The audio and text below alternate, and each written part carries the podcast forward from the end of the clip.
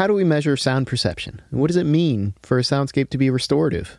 Hello and welcome to The Rest is Just Noise, a podcast all about the science, beauty, and noise of our cities. Today we're joined by Dr. Sarah Payne, an associate professor at Heriot-Watt University in Edinburgh. We'll be talking about her DJ career, her experience with skateboarders, and her paper, The Production of a Perceived Restorativeness Soundscape Scale, as well as how to create just the best acronyms.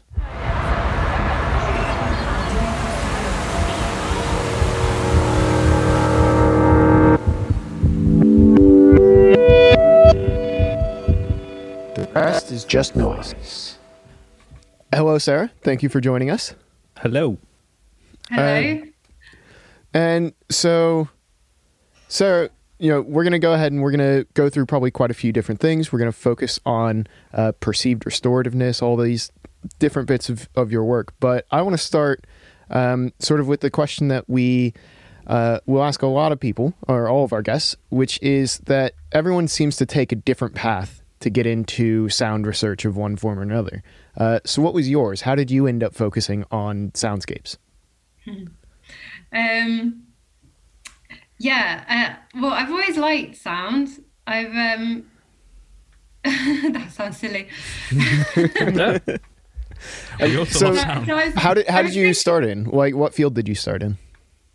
Uh, so originally, my background is in psychology, Mhm. And um, I was always into psychology, even um, as a A level student. So before before even starting those so 15 16 year old i was probably more on the like self-help kind of like looking at psychology stuff and then then reading really what psychology was about and stuff and got into it that way Mhm.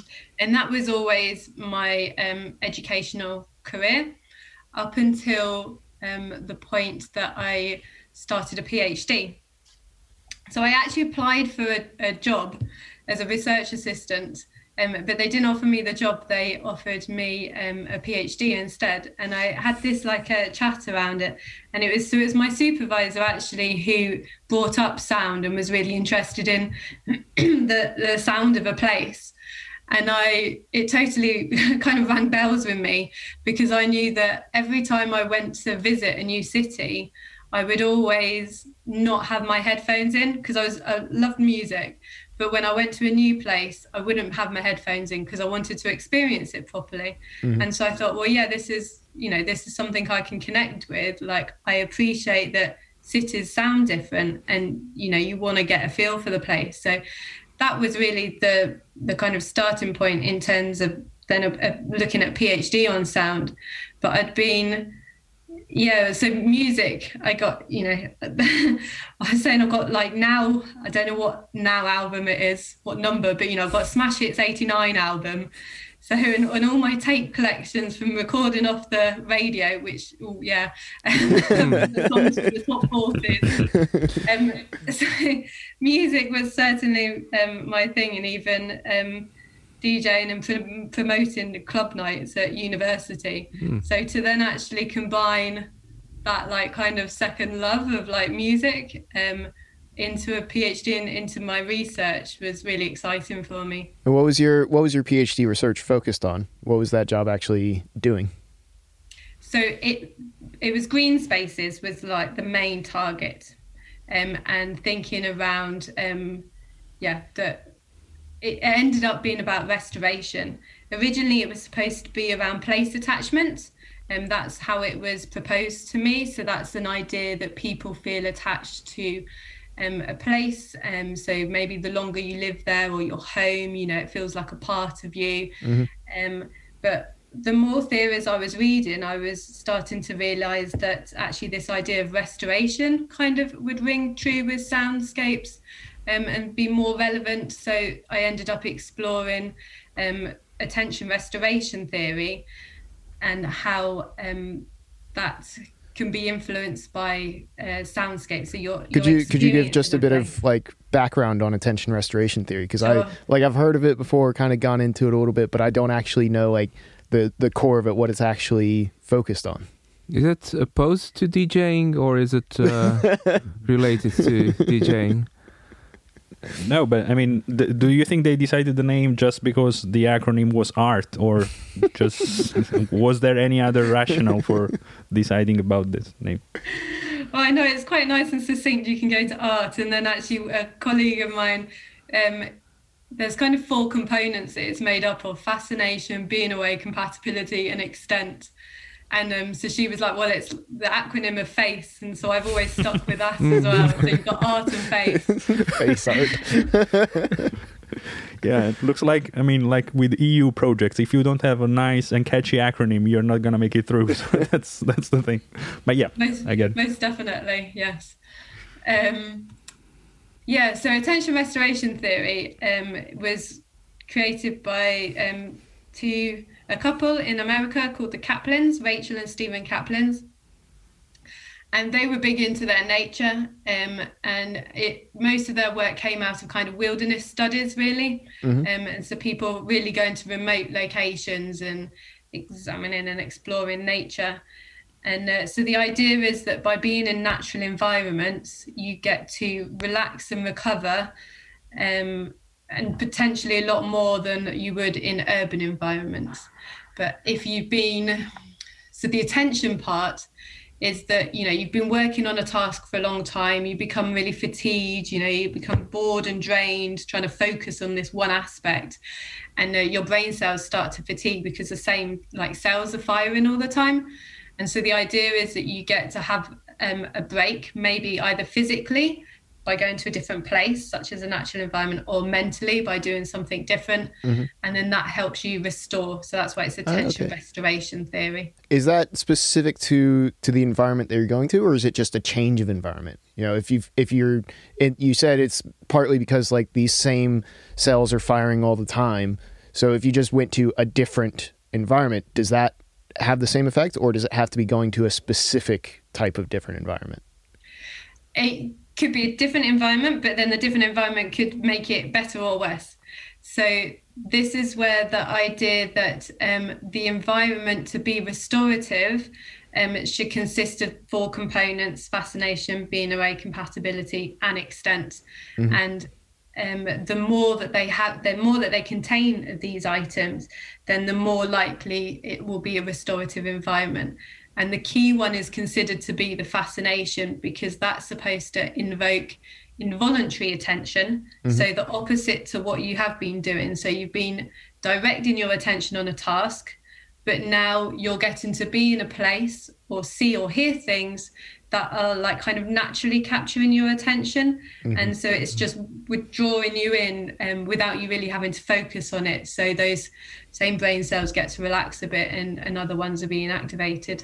And when the when the Kaplans were first um, creating this, were they thinking in terms of sound, or was this in terms of like visual environments?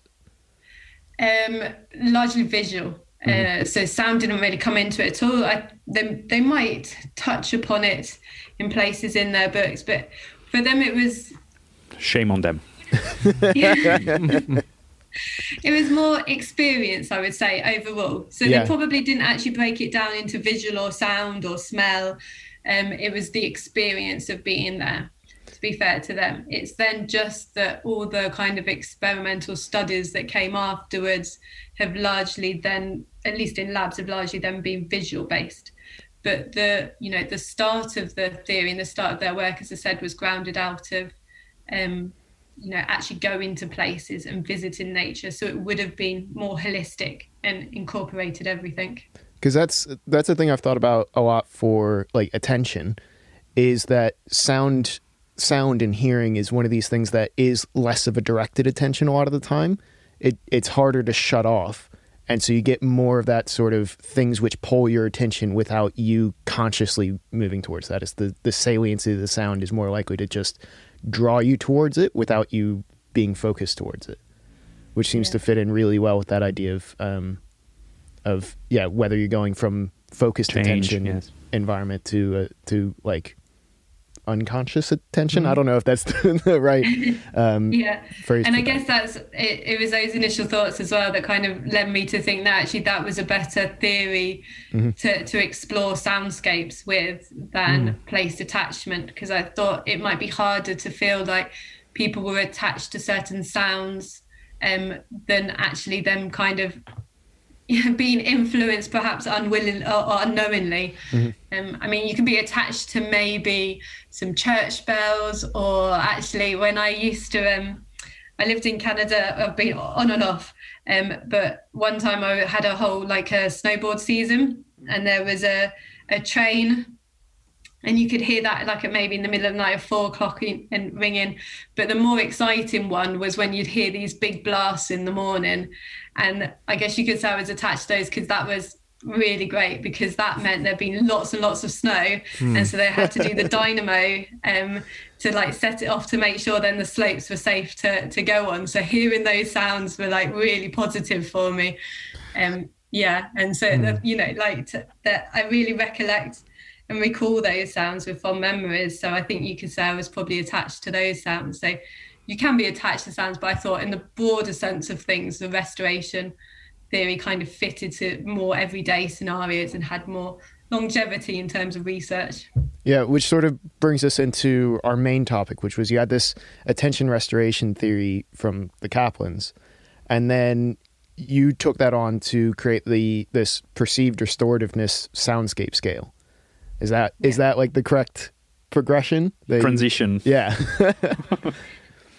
yeah. So I started off first. I kind of, you know, I had to convince my supervisor that at, at art, attention restoration theory was the way forward instead of attachment because he mm. was like the big place attachment person. Um, so mm. I did some initial categorization studies and and I wasn't finding anything with attachment theory, but I was getting stuff out of attention restoration theory of of people who'd had more restorative experiences in parks, categorizing the sounds that they'd heard in different ways. So that kind of gave me the impetus to, to keep going with it. And so then that's when I then wanted to explore, okay, well, what, which, which soundscapes are more restorative than mm. others then and that's how then i came about um, adapting the scales that already existed um, so there's the perceived restoration, no, the perceived restorativeness scale, and then there's the restorative component scale, and a few others. Um, but I largely took those two and adapted them to make them soundscape specific. Oh, okay. So, yeah, so as you were doing that adaptation, because developing a scale for soundscape or really for anything perception based is pretty difficult right? So yeah. while you were doing that, what were sort of the main challenges of drawing all of those together, and how did you go about like testing it and and trying to develop a coherent sort of scale that captured whatever you were trying to look for? He doesn't want to say, but he's looking for validation. So yeah, that, that's what well, that's a bad word at this point. yeah, va- validation and feasibility and uh, reliability. Yes. Um, kind of key aspects of scale building and um, and I still probably haven't managed to assess or prove all of those for mm. um, my scale but difficult and easy um, easy in some aspects of producing this scale because I was basing it on other existing scales so I had something to go with already well I suppose one thing we should say is what what do we mean by a scale right what what does yeah. that mean and how do these different scales differ in what they're actually trying to measure and how they're going about it? Um, yeah, good, good point. Good question. Because certainly a reviewer the first time actually for um, this key paper um, pulled not pulled me up on it, but they questioned why it should be called a scale because mm-hmm. um, for them they'd heard like a, a scale might be one one item that you you get asked and then your response rating is on a scale of say one to five yeah but in um, psychological terms as well, though, a scale is a collection of items or a collection of statements that all together um, are trying to measure this same one concept. Mm-hmm. And so in this case, it's trying to measure um, the perceived restorativeness of soundscapes. So it's maybe a bunch of different responses that are all trying to get at different dimensions of the same question. Um, Yes, in this case, they are trying to get at different dimensions because you've got four different dimensions, hopefully, the mm-hmm. fascination, mm-hmm. BNI compatibility, and extent. Um, some scales might just be really trying to assess one component. Um, yeah, but yeah, when you've got these different dimensions, this is when then statistically you end up doing all these different um, analysis on it to try and um, check whether each of those conceptual aspects, those dimensions, are um, being measured and assessed. Okay. Um, can I ask you something? Because one of the assumptions of, of the work you, you, you did was that uh, so you assume um, natural environments to be more restorative than urban environments, and actually, yeah, your findings confirm that. So my question was, do you think there there could be any urban soundscapes, proper urban soundscapes that have some potential for restoration, regardless of natural sounds? Yes, for sure. Uh, it's it's kind of a classic, not mistake, but like kind of avenue that a lot of this research has gone down, not just in the soundscape world, but in the in general the restoration research. There has it's often pitched as this dichotomy between nature and urban, um, but it's not at all. It's totally on a continuum, um, and some urban environments will be much more restorative than some natural environments, which might actually be more scary and more freaky and more stressful. Um, so yes, for sure, there's there's urban soundscapes that are going to um, be more restorative. If you think about, actually, yeah. So when I went on to um, kind of follow up on this work, uh, again back in Canada, and it's like the depths of winter. Uh, so standing in urban parks to ask people questions wasn't really the thing that was going to happen. So I needed to find another environment that I thought could produce a restorative soundscape, and so I went for cafes. So totally different, much more kind of an urban setting. It's indoors as well rather than outdoors. Um, but for me, it had that that kind of social element as well that made me feel like, well, maybe that's what's going to help create a restorative experience. Um, and for many, the sound of coffee machines might be restorative. For me, they're really annoying when I'm in a place because they're so loud and high pitched, and I need to be sorted out. Do those do those sorts of spaces because you've got these four components of your restorativeness scale um, that make up the the the face um, dimensions, right? Do those um, values have different trends, whether it's like an urban space or a or a natural space or a cafe versus a street corner or something like that? Do they do they have patterns across those four dimensions? it's not been looked at too much. Only a few have started to look at that, and um, and this is where I think, yeah, I've kind of critiqued this again, and I still think there's more development to be done with it.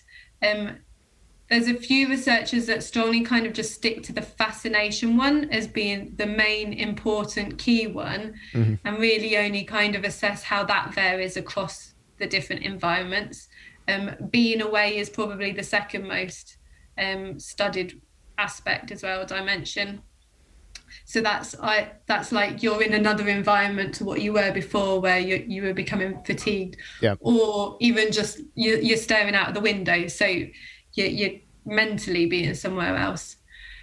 But for me extent and so extent is often forgotten about particularly in the visual studies but for me extent has the most potential within the soundscape world because as you were talking about earlier you know you kind of can't switch off from it. It's you know it, it can be around the corner and you're still going to hear it. Mm-hmm. So it offers that potential to make you feel like you're in a bigger place or a smaller place based on how it sounds um, so i think that's a key dimension that is some some people drop it off and don't even measure it in their visual studies but for me i think it's really important to include in the sound studies Why why does it get dropped off so much in the visual studies? Because that's the one that kind of seems easier to to think about. Is like extent. Oh, it's like the openness of the the space that you're going into. Is that the how we should be thinking about it, or is there sort of a better way that it's actually addressed? So extent can be broken up into two other parts. So you've got scope, um, uh, which I think is yeah, it uh, it could keep going. This place could keep going, and then you've got coherence, which is kind of all the sound, every or everything kind of hangs together. I think conceptually they're a bit harder, and particularly in terms of the items that have been used to measure them. And I think maybe this is another reason why it's kind of dropped off because the words are really clunky, and Yeah. particularly like I found when I was asking people questions in the park and they're like, uh, what do you mean by that? Yep. Whereas generally in the past, these scales, the more holistic experience and visual focused ones, have been given to students, and students will quite happily go through and just tick boxes. And you know, if, if it's part of their course, I'm not dissing students, but you know, you, you get into the habit, you know that you're supposed to tick various things, and you kind of have a understanding with some of these phrases. But for the general public, it's like, hang on, what the heck are you saying there? This doesn't this doesn't sound right. Yeah. So um, yeah, so you- that's Sorry. uh, yeah. yeah from from what you're saying it looks like it's very well connected with the concept of context so the, the extent one so i think that's why uh, as you were saying like it could be very very relevant for for soundscape studies because we know yeah, like context is a very key like a pillar of the whole soundscape theory. So uh, are are are the experiences matching what we expect from this place and things like this? Um, yeah, so in part, yeah, because you've got coherence and whether this, um, whether the aspects kind of belong to the place, so whether they fit that context. Um, but then the other one, the other major dimension is compatibility, and so compatibility would really relate to context as well, um, because you want to be able to do a certain activity within a certain place. Yeah the function yes. Be your contextual aspect as well. Um, but I mean, you know, like you say, just even some of those things, it's it, it really does fit soundscape really quite well, the restoration theory, because some of the like that overlaps in some of the things that they're trying to get at and work really well. Um, but as I said, like the, the compatibility and extent have kind of been dropped off. I think compatibility is often assumed. Um, but the major issue you see I have with this the original scales and what I've tried to do, but even I've failed and I still want to do, you know, is they've altogether they can form one overall rating of perceived restorativeness. Yeah. But there's an um, you could also have a measure just a fascination of being around compatibility, you know, of extent. But there's a different number of items measuring each of those components. So, for example, there's six items for fascination, but maybe only two for extent. So there's an imbalance in how it's already being measured and weighted to then create that overall scale. Uh, so So each of the each of the like the two portions in extent get individually weighted more in the final thing than fa- no, is that they're how not. That's the oh, thing. they're weighted so la- often they're oh. just averaged averaged out. So it's the whole thing just gets added up in a kind of averaged. It's not they're, they're not weighted so that each of those four dimensions are then yeah contributing towards the Mm-hmm. Um, the final scale mark equally. Uh, you can report each of those components separately because then you'll get a better understanding and you'll be able to map across different environments. But as I said, there's only a few studies that have really done that and shown those that Yeah. the minor details compared to that. So and people like having that that single number at the end to assign to a space and be like, yeah, that one's better than that one. Not just give me the number yeah. give me the number yes. Or you see, they come to the point where they're like, well, you know, I want to include this questionnaire, this this scale within my questionnaire, but I'm also interested in so many other things. I can't actually include 14 items, 19 items, however many it Yeah. might be. So then they're just like, oh, well, I'll just do fascination and being away because then that's only 10 items. So it's about reducing the number as well, which is mm. why some of them get dropped off in other studies. Mm-hmm. Yeah. So going back a little bit to um, how this all sort of came from a visual space and we're applying it to this sound space. Um, in your experimental design, where you were sort of initially investigating this scale, you did um, you had audiovisual scenarios. Yeah. Um, so how important do you think that sort of audiovisual interaction is uh, to the experience of restorativeness?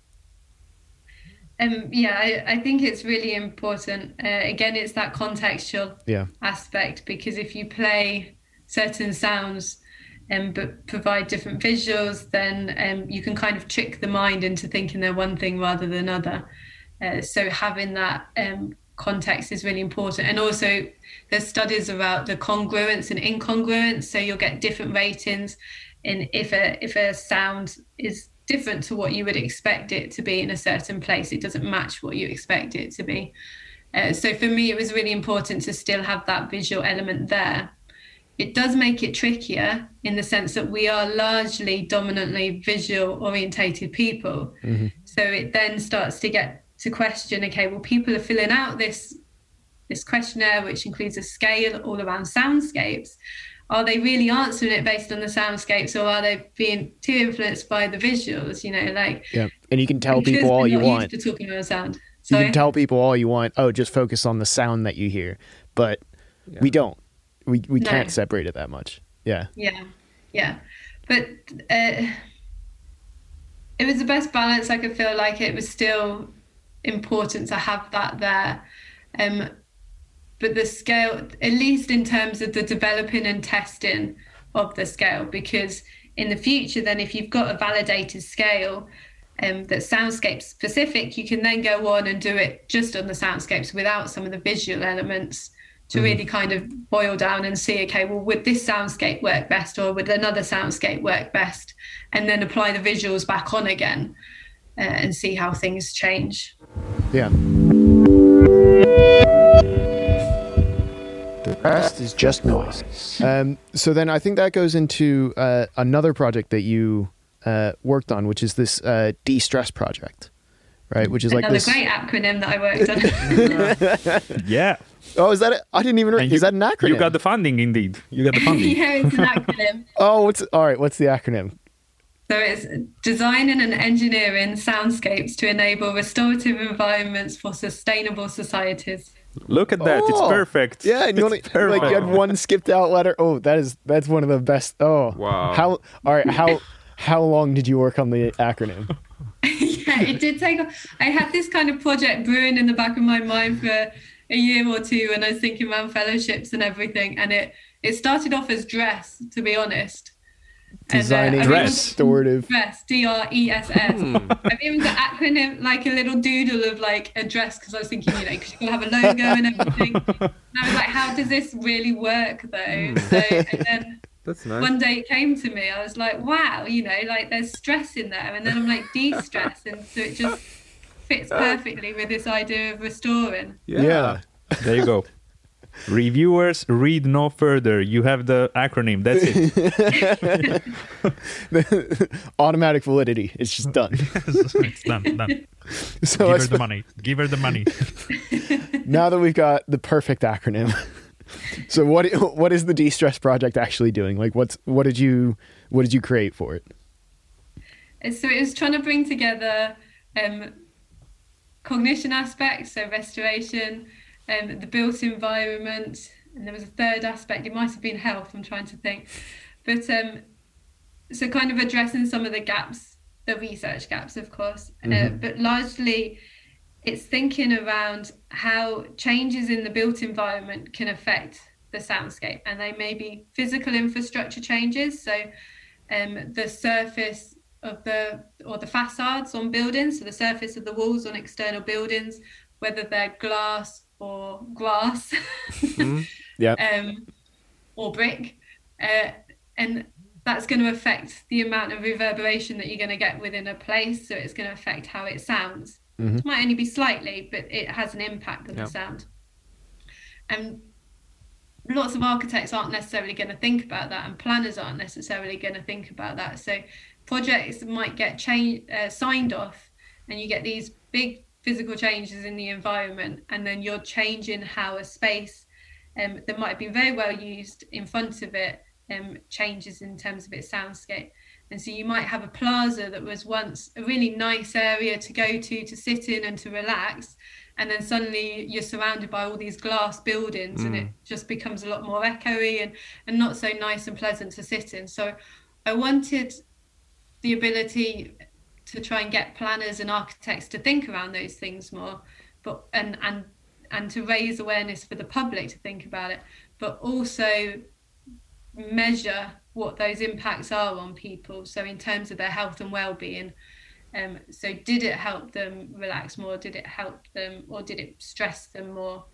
Um, and so to test that, to test all of these like little changes that you can make in design, it's it's um, a computer simulator, right? Of like simulating how all these design changes affect the sound environment, and then Yes. being able to to play that to people and ask them like how it how it impacted their perception of the space. Is that right? Yeah. Yeah. Yes, exactly that. Yeah. So, I mean, generally, I mean, this thing kind of exists already. If you're talking about your big engineering architectural firms and their big multi-millionaire clients, Yep. they will show them how the place uh, will sound, or especially internally, they'll show them how it might sound when it's finished. But for the more everyday projects, that, that that's not going to be known. So I wanted to make it a freely available and an accessible tool online, so that everyone could kind of have access to this um, ability to find out what changes would happen.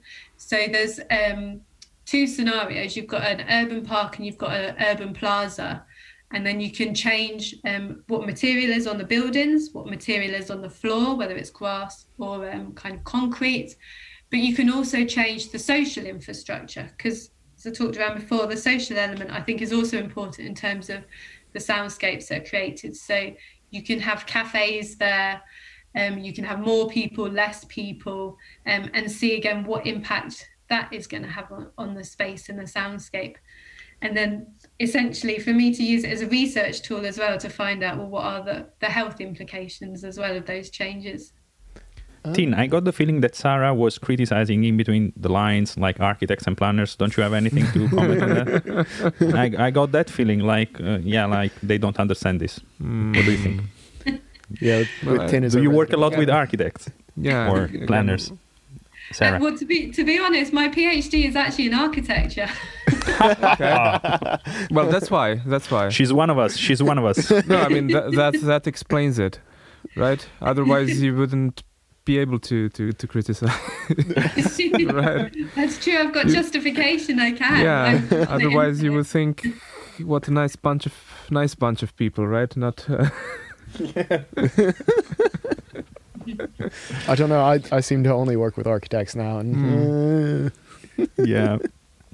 Um, So, They were, they were, some of them, you know, some of them are aware, um, but it's not, it's not necessarily their main point. That's why you've got acousticians and uh, and architectural engineers who focus on acoustics. yeah.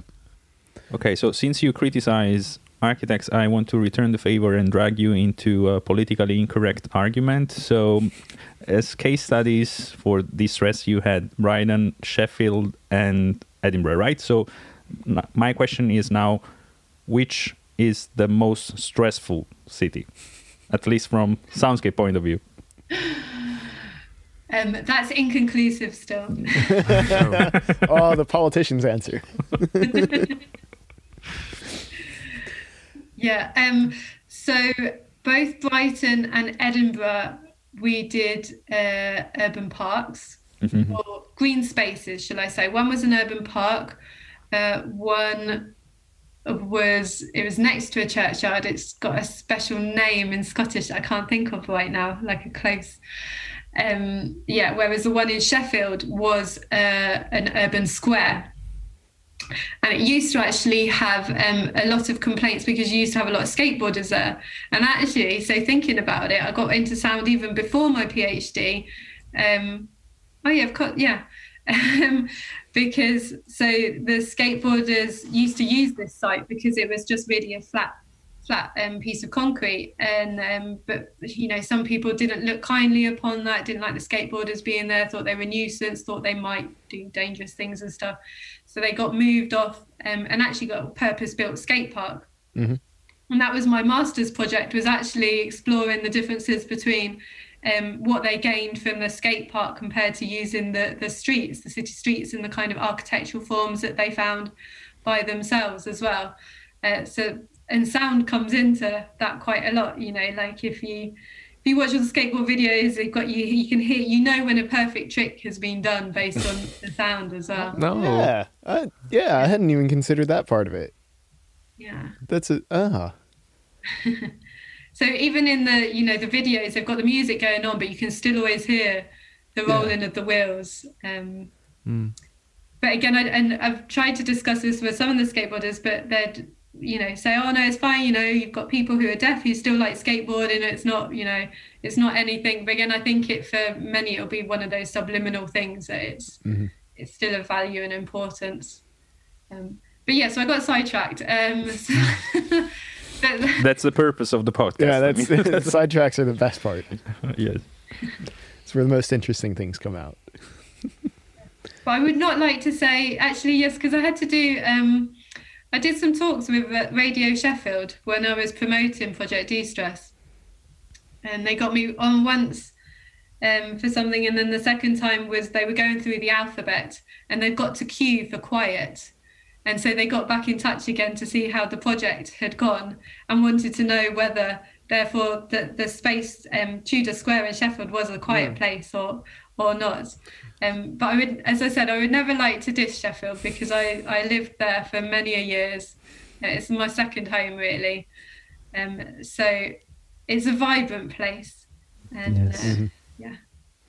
So I suppose moving on to kind of our final questions or our final little points is, you know, we've talked about a few different things and, and paths that we took to get restorativeness into soundscapes and and how we can simulate it and measure it. So what do you kind of hope um, that how, how, do you hope that this work is made use of? You know, how can how can your um, work be put into practice uh, to actually have an impact on people? It's it's a question that I've struggled with quite a lot in my early days, especially um, you know, like either family, like your gran, and, and even friends were just like, you know, when are you getting a proper job? You know, just being in academia all the time, or uni, they don't even know that you've got a job. Um, mm.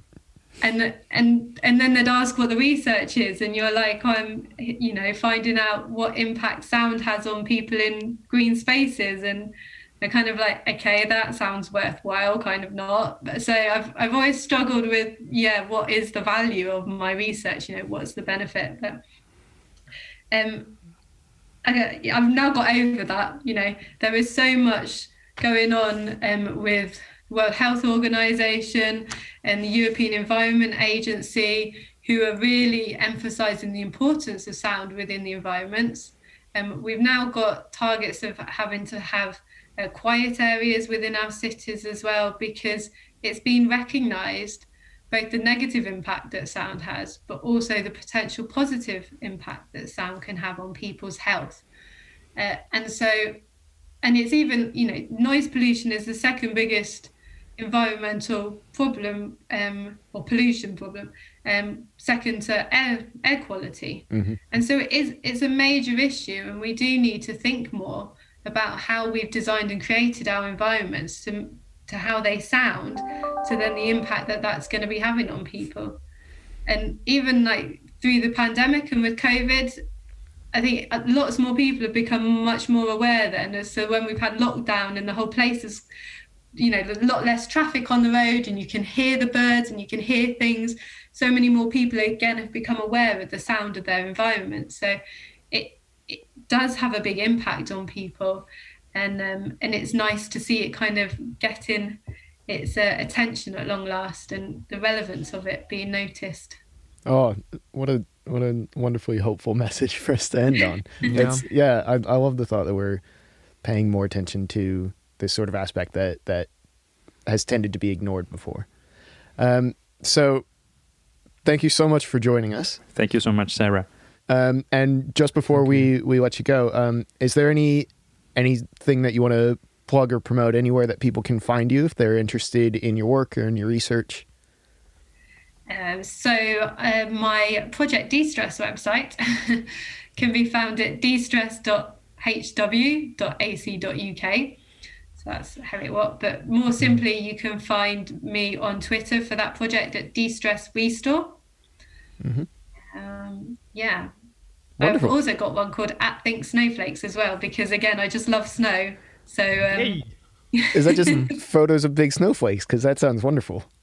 I have my the little profile picture is actually of a very special type of snowflake um, on a on a lake that was from a, a project research project by some team in Reading. Actually, I've stolen one of their images. I've got to say, mm. but, um, but I thought originally the idea when I was in Canada, I thought what at Think Snowflakes because every um, snowflake is unique. Yeah. And so I thought, well, every Twitter thing that I write will be unique. Oh.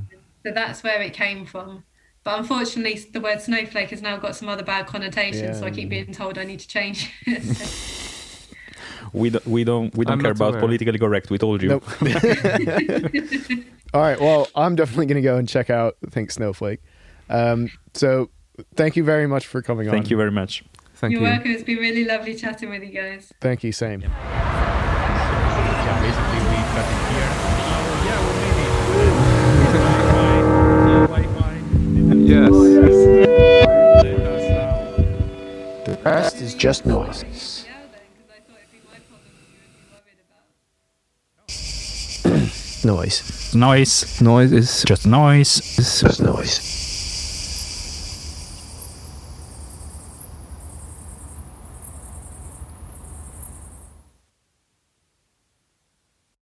You can find episodes of The Rest is Just Noise on all of your usual podcast apps.